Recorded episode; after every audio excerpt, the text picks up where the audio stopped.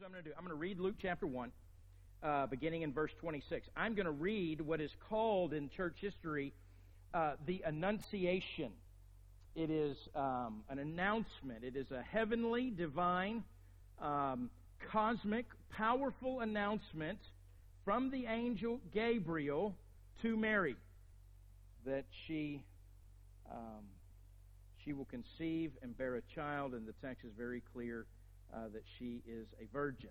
And um, so w- let me read that for us, and then we will pray, and then we'll talk about it. Luke chapter 1, beginning in verse 26. In the sixth month, the angel Gabriel was sent from God to a city of Galilee called Nazareth to a virgin betrothed to a man whose name was Joseph of the house of David. And the virgin's name was Mary. And he came to her and he said, Greetings, O favored one, the Lord is with you. But she was greatly troubled at the saying and tried to discern what sort of greeting this might be. And the angel said to her, Do not be afraid, Mary, for you have found favor with God, and behold, you will conceive in your womb and bear a son, and you shall call his name Jesus. He will be great and will be called the Son of the Most High. The Lord God will give him the throne of his father David, and he will reign over the house of Jacob forever, and of his kingdom there will be no end. And Mary said to the angel, How will this be, since I'm a virgin? The angel answered her, The Holy Spirit will come upon you, and the power of the Most High will overshadow you. Therefore, the child to be born will be called Holy, the Son of God. And behold, your relative Elizabeth, in her old age, has also conceived a son, and this is the sixth month with her who, is, who was called barren. For nothing will be impossible with God. And Mary said, Behold, I am the servant of the Lord. Let it be to me according to your word. The angel departed from her. The word of the Lord. If you would, would you bow with me and pray? Father, we do ask that you would take your word and you would um, do what only you can do with it. You would, you would illuminate our, our minds and our hearts so that we would understand the, the words that you have spoken about the arrival of your Son, Jesus, through your angelic messenger, Gabriel. Father, not just to her, but Father, your meaning for these words 2,000 years later, as we sit here in Tyler, Texas, and how you might minister this to us. You, you promised your word does not return void. And so, Father, we want to claim that promise this morning the only way we can. In the name of your Son, Jesus, and by the power of your Spirit. Amen. Well, so uh, my uh, gave you some information last week about some of my favorite uh, Christian uh, or Christmas reading, and um, this morning it feels only fitting to make sure that you know um, about my second favorite Christmas movie, and um, in fact, I, somebody was several people after the first service were telling me, well, I've never seen that before. Which I would say, it's not too late. You, you can repent. It's still time. All right? So, but it's National Lampoon's Christmas Vacation. It's very spiritual in nature, um, as I will, as I am about to show you. All right? So Chevy Chase, the great Chevy Chase. All right, he plays a, a, guy named Clark Griswold, and Beverly D'Angelo is his wife Ellen. And so in the movie, I mean, not the new movie, vacation movies; those are crazy, but the old one, right? So in the movie, Clark he has these plans for for what he calls the um, you know the the, the great old fashioned uh, Chris, family Christmas, and and it's it, it's all this energy. I mean, the the, the movie um, sort of uh, details all the energy that Clark Griswold is going to spend on making this, you know, this good old fashioned Norman Rockwell family Christmas. And so they're going to have both sets of grandparents come. Uh, the the um, there's going to be an, an aunt and an uncle uh, Aunt Bethany, Uncle Lewis, and then there's and then there's the great surprise visit from uh, cousin Eddie, and uh, you know they're standing there, they're looking at the lights that at first wouldn't light, you know all the lights on the house, and they wouldn't light, and then they do light, and you know, you know he's all emotional about how awesome the moment is, and then all of a sudden Eddie's standing there, and they go through a series of, of conversations, and then Eddie asks Clark, he says, Clark, are you surprised that I'm here? To which Clark Griswold says, Surprised, Eddie? If I woke up tomorrow with my head sewn to the carpet, I couldn't be more surprised than I am now. Which is some classic Christmas lines right there, okay? All right. You, are with me, right? This is on? You, all right. All right, here we go. We're coming to it. All right. So it starts out, you know, they go find the Christmas tree, they, they wander through the, uh, the snow and, and all of those things. But, anyways, the whole movie, I mean, one disaster after another, it kind of culminates the um, s- sort of the um, uh, epitome of the disaster comes at the great Christmas dinner that they're going to have. And so uh, Barbara D'Angelo, the Ellen, his wife, comes, and Clark is standing up at the head of the table, and he's got a green tie on, and she's bringing the turkey. She lays the turkey down. Her her cousin had had um, Eddie's wife had uh, prepared the turkey, and so it's there, and he's holding the carving knife. And it's this scene, the way it's framed, it's framed after exactly Norman Rockwell's Thanksgiving dinner portrait. If you've ever seen that, it's famous. It's there, and it's just all to remind you that everything that they're doing, everything, is to create this one perfect day, and you know, in the midst of an imperfect year. So there's the the Christmas, and the, he asked, you know, uh, uh, the uh, aunt um, Bethany, because she's old, may not be at another Christmas, if she would say the grace, and so she doesn't hear, and they're all yelling. In fact, she's so deaf, her husband says, you know, you couldn't hear a dump truck drive through a nitroglycerin plant. Uh, that's how deaf she is. So anyway, she finally gets it, um, and then and then she goes to say grace and mistakenly begins to recite the Pledge of Allegiance. Um, and then the Clark goes to cut into the turkey, and he cuts into it, and it's beautiful on the outside, but what you find is just air and bones on the inside. She's cooked it way too long, it explodes, and there's nothing there, and there's jello with cat food in it. And it is it is an all time classic Christmas moment. Everything falls apart, it escalates quickly. And the guests are all packed, and they're going to leave early, and they're you know they're at the front door, and Clark meets them, and he says, "Where do you think you're going?" Nobody's leaving. Nobody's walking out on this fun old-fashioned family Christmas. No, no, no, no. We're all in this together. This is a full-blown, four-alarm holiday emergency here, and we're going to press on. We're going to have the hap, hap, happiest Christmas since Bing Crosby dap danced with Danny Kaye. So his wife says, Clark, don't you think we ought to end this before it gets worse? And he says, Worse? How could things get any worse? Take a look around you, Ellen. We're at the threshold of hell. Well, if you haven't seen it, it's funny. But the power of the contrast lies in this sort of polished dream, this perfection that that the Griswold family patriarch is, is reaching towards. And yet, can't ever get there. Things don't work out the way we want them to. And that, that we live with these dreams or these sentimentalities or these uh, you know, these things that we're drawn to and say, oh, well, this would be perfect, and this is the feeling I'm going after or that I'm chasing. And, and we do it in all of our lives. We're, we're sentimental and not realistic about things like marriage and parenting, Christmas. And, and, and we push on towards these dreams, trying in all of our effort and all of our energy to make them turn out just how we want them.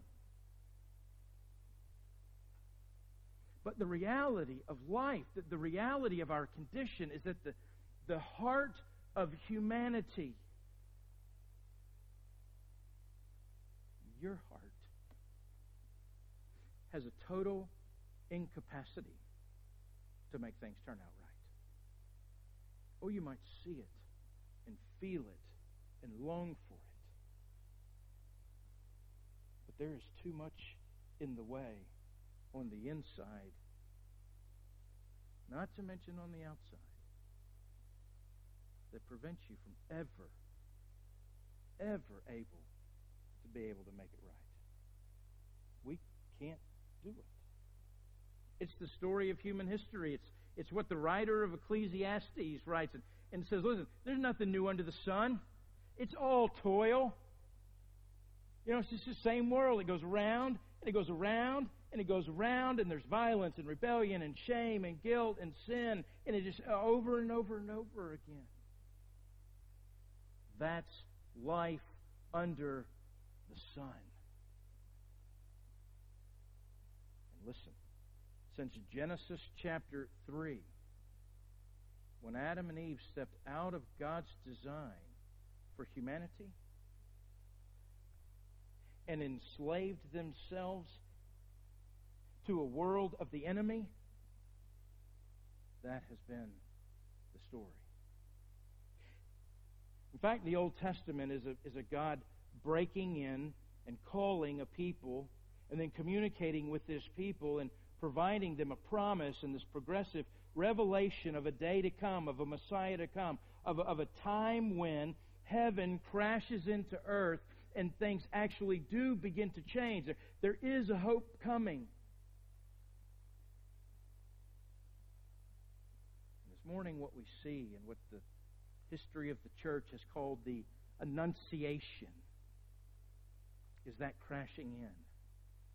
That hope that humanity's been longing for. That actually that hope that you're longing for comes crashing in. Look at what it says in beginning again in verse 26.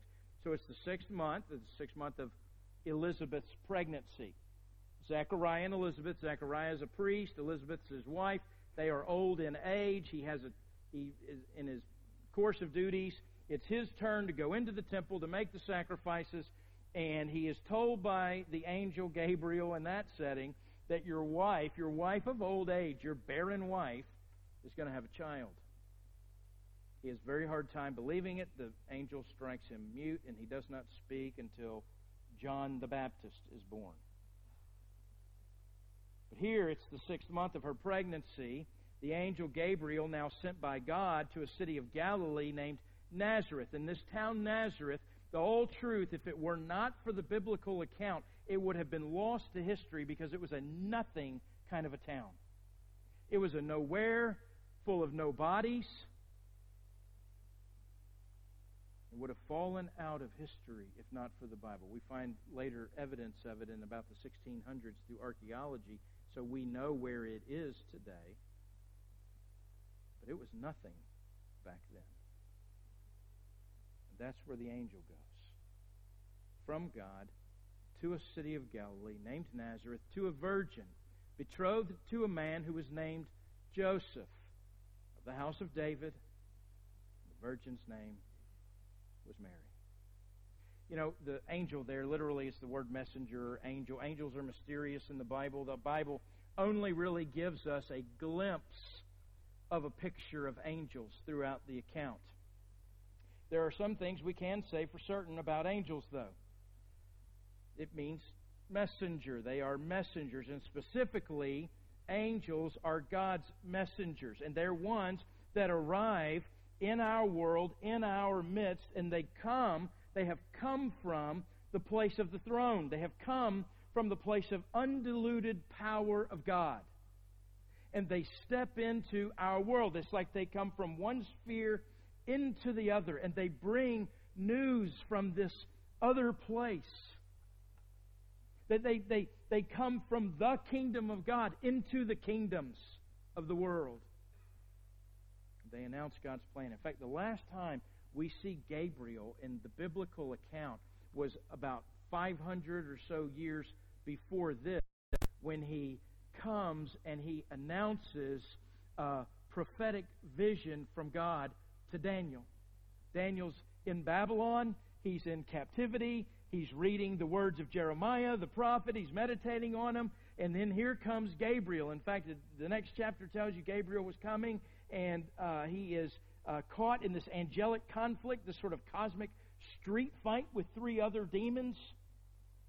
And then Michael, the only other name, angel named in the Bible, comes to his rescue. Mike, uh, Gabriel escapes and comes to Daniel to tell Daniel about the future to come. And the future to come includes a Messiah whose, he says, dominion is an everlasting dominion that'll never pass away. And his kingdom one that will never be destroyed. And here he comes 500 years later and crashes into the story to say, now's the time. This is when it's happening. And he comes to this teenage girl. Now, read a lot this week about how old marriage is. You know, we always say teenage girl, and the truth is, it, it, it's exactly right. And the custom of that day, a woman would be betrothed to be married, which meant betrothal was this formal setting aside um, for a man and a woman, and the the betrothal, you can think of it as an engagement that lasted a year. It was formal, it was legal. You called one another husband and wife, but you didn't consummate the marriage until a year later. But during that year, the bride price would be paid, the man would build a home, he was going to take the woman to them. So, all of these things. And that's the situation Mary's in. She's in this between time of betrothal and consummation. And the angel comes. And she's likely 13, 14, 15 years old. You know, it's interesting. Elizabeth, in the passage before, she's going to hear from Gabriel. She's going to be blessed with a miraculous situation. In fact, she says, My, the, my reproach, the, the, reproach that I've had, uh, it'll be gone. He's taken away my reproach. It's something to celebrate. It's miraculous. Mary, on the other hand, well, she's going to be blessed. In fact, she'll say later, people will call me blessed. But it, as miraculous as it is, it is equally difficult. You know, the assumption, in fact, Joseph um, had contemplated, you find in Matthew's gospel, to put her away quietly. So she, to put her away publicly, would have meant she would have been drug out of the out of the city, out of Nazareth there, either thrown off the cliff there in Nazareth, or, or the men of the town would have stoned her because adultery came with the punishment of death. And that's what they would have believed. She'd have made herself impure. Her and Joseph had engaged in things they weren't meant to engage in until consummation. I mean, it's scandalous. And, and this is where the angel comes. So this, this girl in that, there could not be a more humble, obscure person on planet Earth in the day. It's not even it's not even the Jews' land anymore. It belongs to Rome. In a in a nowhere town, she is absolutely a nobody. Her life would have been absolutely unextraordinary. She would um, it was the trajectory was she would marry. It would be very humble. She'd give birth to several kids who would grow up in her home poor. She'd probably never travel more than a few miles from her home, and one day, like all the others before her, she would die and be laid in a ground and forgotten. Nobody from a nothing town in the middle of nowhere. And on top of that, as a poor peasant girl, she was probably illiterate and her knowledge of Scripture would have been limited to what she had memorized at her mother's knee and what she had heard in the synagogue. I want you to think about that for a minute because later we'll look at it next week. Mary's song, Christmas carol of Mary, the Magnificat, is saturated in biblical language. So she knew she knew. Well, here's the announcement. The announcement is he comes to her, Greetings, O favored one. Uh, the way all of that is written, the way that the favor is bestowed, it is not because of anything she's done. The favor comes from God at his initiative. Um, he is coming to her and, and bringing grace to her not because she deserves it, but because it was God's initiative. It was God's pleasure. He chose her. But not for any reason anyone could ever identify except the pleasure in the heart of God. The Lord is with you, he says. But she, she's greatly troubled at the saying. Of course she would be. It's Gabriel, demon fighter. And he's making the announcement from the throne. Don't be afraid, he says, for you found favor with God. And then he tells her, Behold, you'll conceive in your womb and bear a son, and you'll call his name Jesus, and he'll be great. And he'll be called the Son of the Most High. The Lord will give to him the throne of his father David, he'll reign over the house of Jacob forever, and of his kingdom there will be no end. He's great. He'll be known as the Son of the Most High. His throne will be David's throne. He's going to live forever and reign forever. As you hear these words, what's interesting is if we took the time, we'd go back to 2 Samuel chapter 7. And in 2 Samuel chapter 7, it's when God crashes into the story in David's life. David has been exalted, um, um, uh, made, coronated as the king of Israel. And God will come to David. And he will make a promise, a covenant. He'll do it through the prophet Nathan. Nathan will come and say, David, this is what God's promised. David, the occasion was David wanted to build a temple. He wanted to build a house for God. And Nathan, his prophet, his, his confidant, his, his advisor, says, Well, I think you should do that. You're the king. Do whatever you want. Well, Nathan is disturbed in his sleep by God. God comes and says to Nathan, No, no, no. You wake up. You go tell David, You're not going to build me a house. I don't need a house built by human hands. But you tell David, I'm going to build him. I'm going to build him a house that will endure forever of his seed there will come a king that reigns forever. And all of these words that Gabriel speaks to Mary is this fulfillment of this Davidic covenant, the fulfillment of the Davidic promise. Listen, listen, David, if you think about David's life, you think, oh, well, David, he's the hero of the Old Testament. A powerful man, he slays giants. He's a man's man, He's also a poet, musician. He has everything. And yet, the tragedies of David's life are as gigantic as all of the virtues.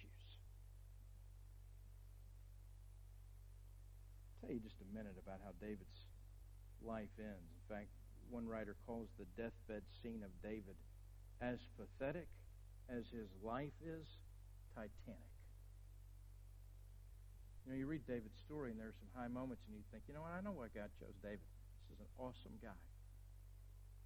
And in the very next chapter, the very next breath, you see, wait a minute. David's deeply flawed. Well, the end of his life actually is this picture of, of what his life has become. It's this deathbed scene. It's the beginning of First Kings. He's feeble. He's he's um, he's uh, aged. He's he's sick. He can't leave his room. He shivers with cold, and his family comes and they keep piling blankets. The servants piling blankets on him, and they can't get him warm. And so what they do is they find a young woman and they they employ her to come, and she's to get in the bed with David to keep him warm. And listen, there's nothing sordid about it. David's old and weak. There's no vigor left in his life.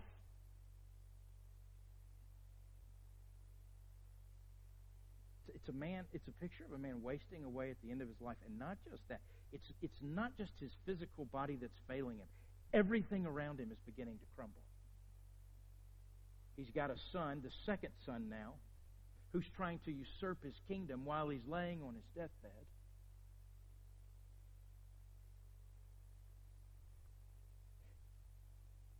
And in the generation after the next, his grandson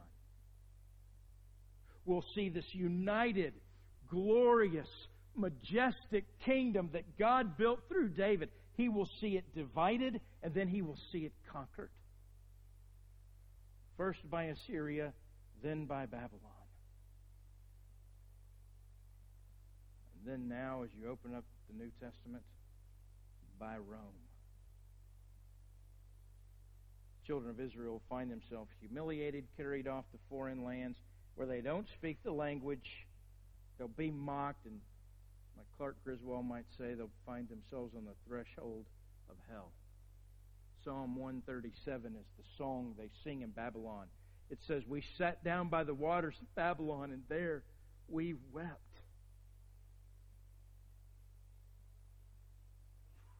And, and, and so you think, you think, well, wait a minute then. What about the promise to David? What, what about this kingdom that was never going to end? What about the king that was going to live forever and reign over us? Where's that gone? Because it wasn't Solomon. For all his wisdom, his life ended in greater tragedy than David's. And then all the sons after him. You know, it's interesting. In fact, it's, it's amazing that Israel, as a people, would have held on to these promises. For a thousand years, they continued to preserve them. For a thousand years, they continued to preserve the words of the prophet Nathan to David from God about this everlasting kingdom and this king that would reign forever. And you have to think, weren't you just a little embarrassed about that, Israel? Your address changed to Assyria and then to Babylon. Well, now you're home, but it's not your home anymore. It belongs to the Romans, and you've been slaves ever since.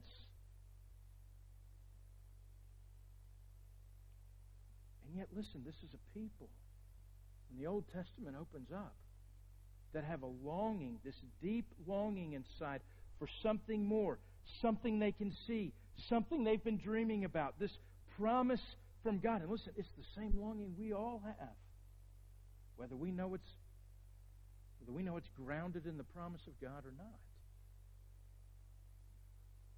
But like the Israelites, like the Griswolds, there is nothing in and of ourselves we can do to make it happen. We cannot make our own destinies. We cannot fix all that's wrong.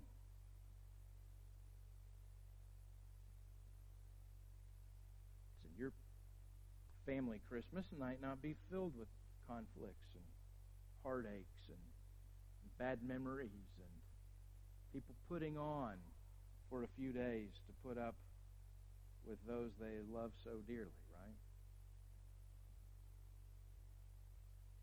Whether it's Christmas or a marriage or your family or your job or you know down deep inside something is wrong with the world and try as you may, at least up to this point, you haven't been able to fix it all.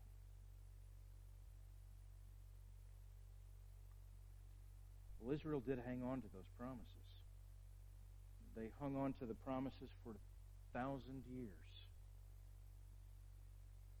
And here Gabriel shows up. Listen, here's the why. There's one reason and one reason only that Israel hung on to those promises. And they, they hung on to them because those promises were from God. They weren't from man. Now, I want to show you how this announcement and how the virgin birth is God crashing in and breaking in to the world 2,000 years ago and our world this morning here at Bethel. See, what they knew is that the Lord had spoken those words. They weren't Nathan's words, they were God's words. And we also know, listen, God is not dependent upon human success because anything anything that happened, independently of David. Listen, it wasn't because of anything David said or anything that David had done. God made a decision be merciful through his people.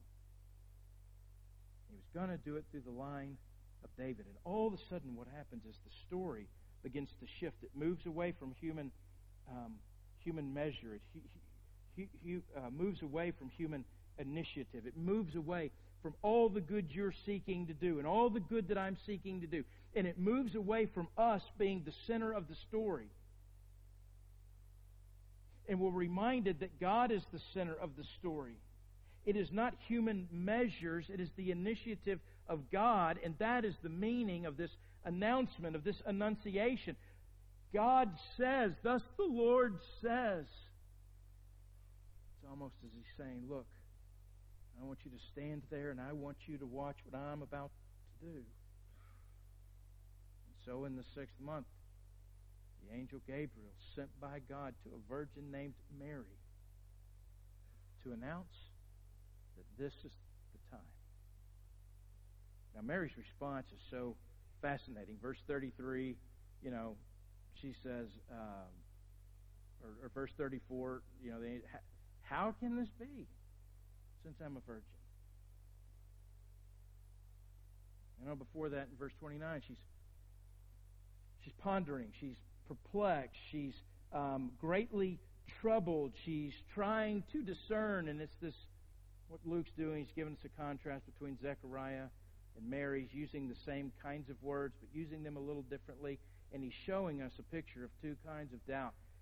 Zechariah is a man who should have known, who should have believed, but yet he doubted. He had a closed mind. He doubted because he just knew it wasn't true. Mary, though, she's the other kind of doubt. She's the kind of doubt that has, listen, it's, it's the sign of an open mind. It's, it's the kind of doubt that actually wants answers. It shows that she's the kind of person open to truth, and she's willing to step out of the driver's seat of her life. And if what this man is saying, or this angel is saying, is true, then she'll conclude, let it be, despite the consequences that will come. Well, what the angel is announcing, the story tells us, that God is going to enter the world directly in the person of his Son.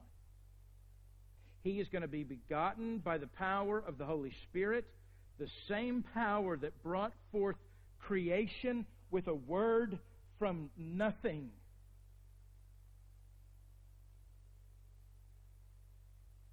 And listen, I'm not naive.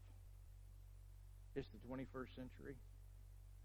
And I know how people feel about things like the virgin birth. Even in cons- uh, conservative circles. It seems to be this great embarrassment of the church for some, you know? I'll say a couple of things about it. One, whether you believe it or not, what has to be conceded is that the way Luke is telling the story, Luke believes it. Luke is telling this as truth. Secondly, whatever may be said about the virgin birth today and whatever may be communicated about it, I will tell you this. It is what the history of the church has believed, and they have believed that it is central and crucial to the fulfillment of what God is doing. I'm going to argue for that. In the fourth century, you have the Nicene Creed the church fathers gather in the midst of ridicule, the midst of scholarship of the day, and what they end up confessing is, I believe in one Lord Jesus Christ, the only begotten Son of God, being of one substance with the Father, by whom all things were made, who for us men and for our salvation came down from heaven and was incarnate by the Holy Ghost of the Virgin Mary fast forward through the history of the church to the, to the time of the Wesley brothers, and in the midst of ridicule and scorn and mockery and scholarship of their day, hark the herald angels sing. Christ, the everlasting Lord, late in time, behold him come, offspring of the Virgin's womb, veiled in flesh, the Godhead see. Hail the incarnate deity. I could go on and on and on and on. 2,000 years of Christian proclamation testify that we are not simply merely talking about a human birth. We're talking about one who was born as no one else has ever been born. Born as a fully human being, absolutely, but begotten directly from the power of God. And this is why this is important. The natural processes could not have brought about a Son of God into being, not even with the touch of divine inspiration. It is beyond the capacity, parents, to produce a Jesus. Some of you hadn't figured that out yet. You're still holding your kid to that standard. Listen, he's not, he'll never be. Humankind cannot bring forth Jesus. Just like it can't bring forth true and everlasting peace in the world or in your heart. Only God can do it. Only God will do it. So I don't know what your thoughts of Mary are. She was as helpless as Joseph to make any of this happen. It was a human impossibility overcome by the irresistible power of God, and it was pure and sheer grace.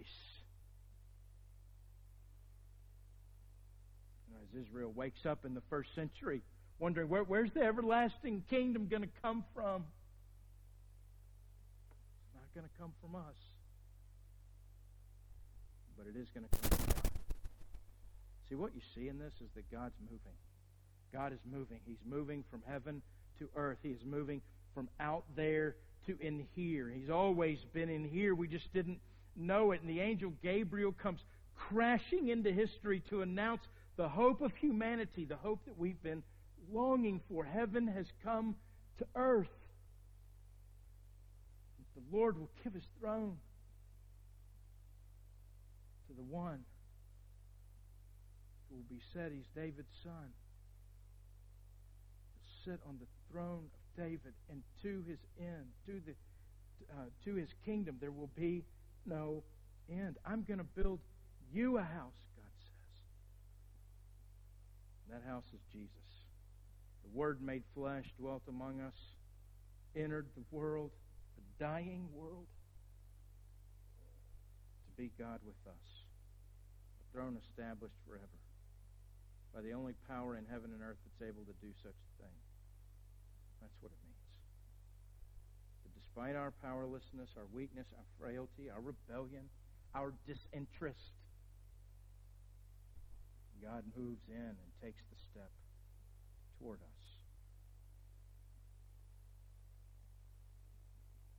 Now, Ecclesiastes, I said, announces that the world is on this on this track, the same thing over and over and over and over again. Nothing's new, nothing moves, and yet here here, something changes. Left to ourselves, Christmas dinners end in disaster every time. But we're not left to ourselves. Something's moved, and it's not us that's moved, it's God that's moved. You know, I'm sure Mary wondered as this powerful angelic being standing before her from the presence God. You have to wonder is this, is this power for me or against me? You ever wonder that? I think that's why people like Christmas so much. It's sentimental. we Got the baby Jesus. Nothing seemingly threatening about it. It's all vulnerable. It's nostalgic. It conjures up all the good feelings we have. Yet we're naive to miss the power of the event that we're considering. See, I think many people wonder if that power truly is for you. Or is it the power of God against you in your life? It's easy to conclude that. You take a look in the mirror, you take a look in your life, you, you read the Bible, you realize, you know what? God has a standard, and I don't live up to that crying out loud, I have my own standard that I don't live up to. Surely the power of an almighty God is against me. But here's what's great Gabriel comes and crashes in the story and announces into the middle of a teenage girl's unremarkable life that a son is to be born. On whose shoulders the government will rest, and he'll be the one who's called Wonderful Counselor, Mighty God, Everlasting Father, Prince of Peace. And because of him, sons and daughters will be raised from the dead. Human families will be restored. The human family will be restored at the table of the Lord. And I don't know why it takes so long, and I don't know why it t- costs so much pain in the meantime. But what we're speaking about this morning, and that we've done every morning that we gather, we are not talking about human hopes and human wishes and human sentimentality and human dreams. We are talking about God.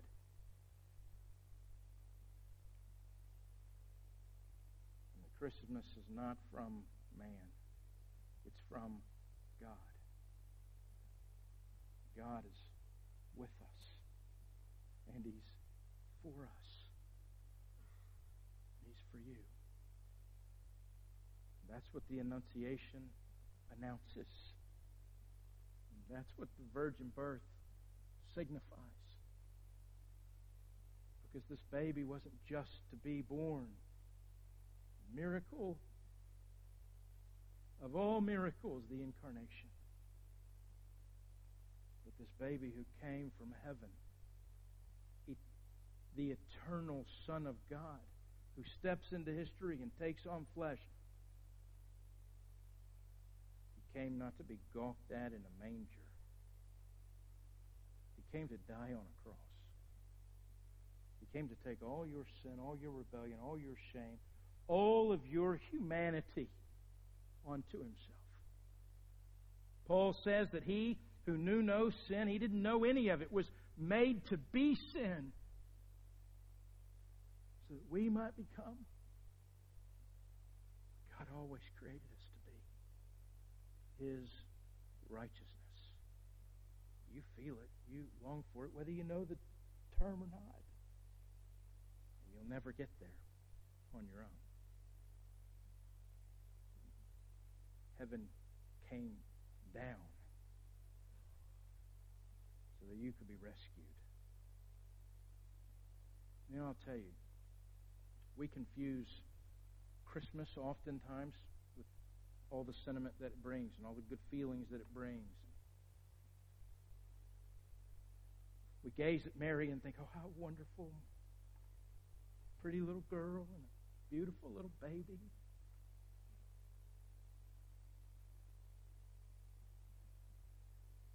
It was Augustine who said this Mary is more blessed in receiving the faith of Christ than in conceiving the flesh of Christ her nearness as a mother would have been of no profit to Mary had she not borne Christ in her heart after a more blessed manner than in her flesh.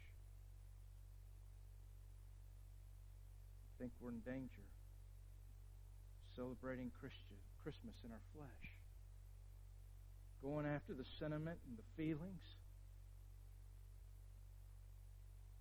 without considering Christ born in our heart. Christ in us and us in Christ is the way Paul talks about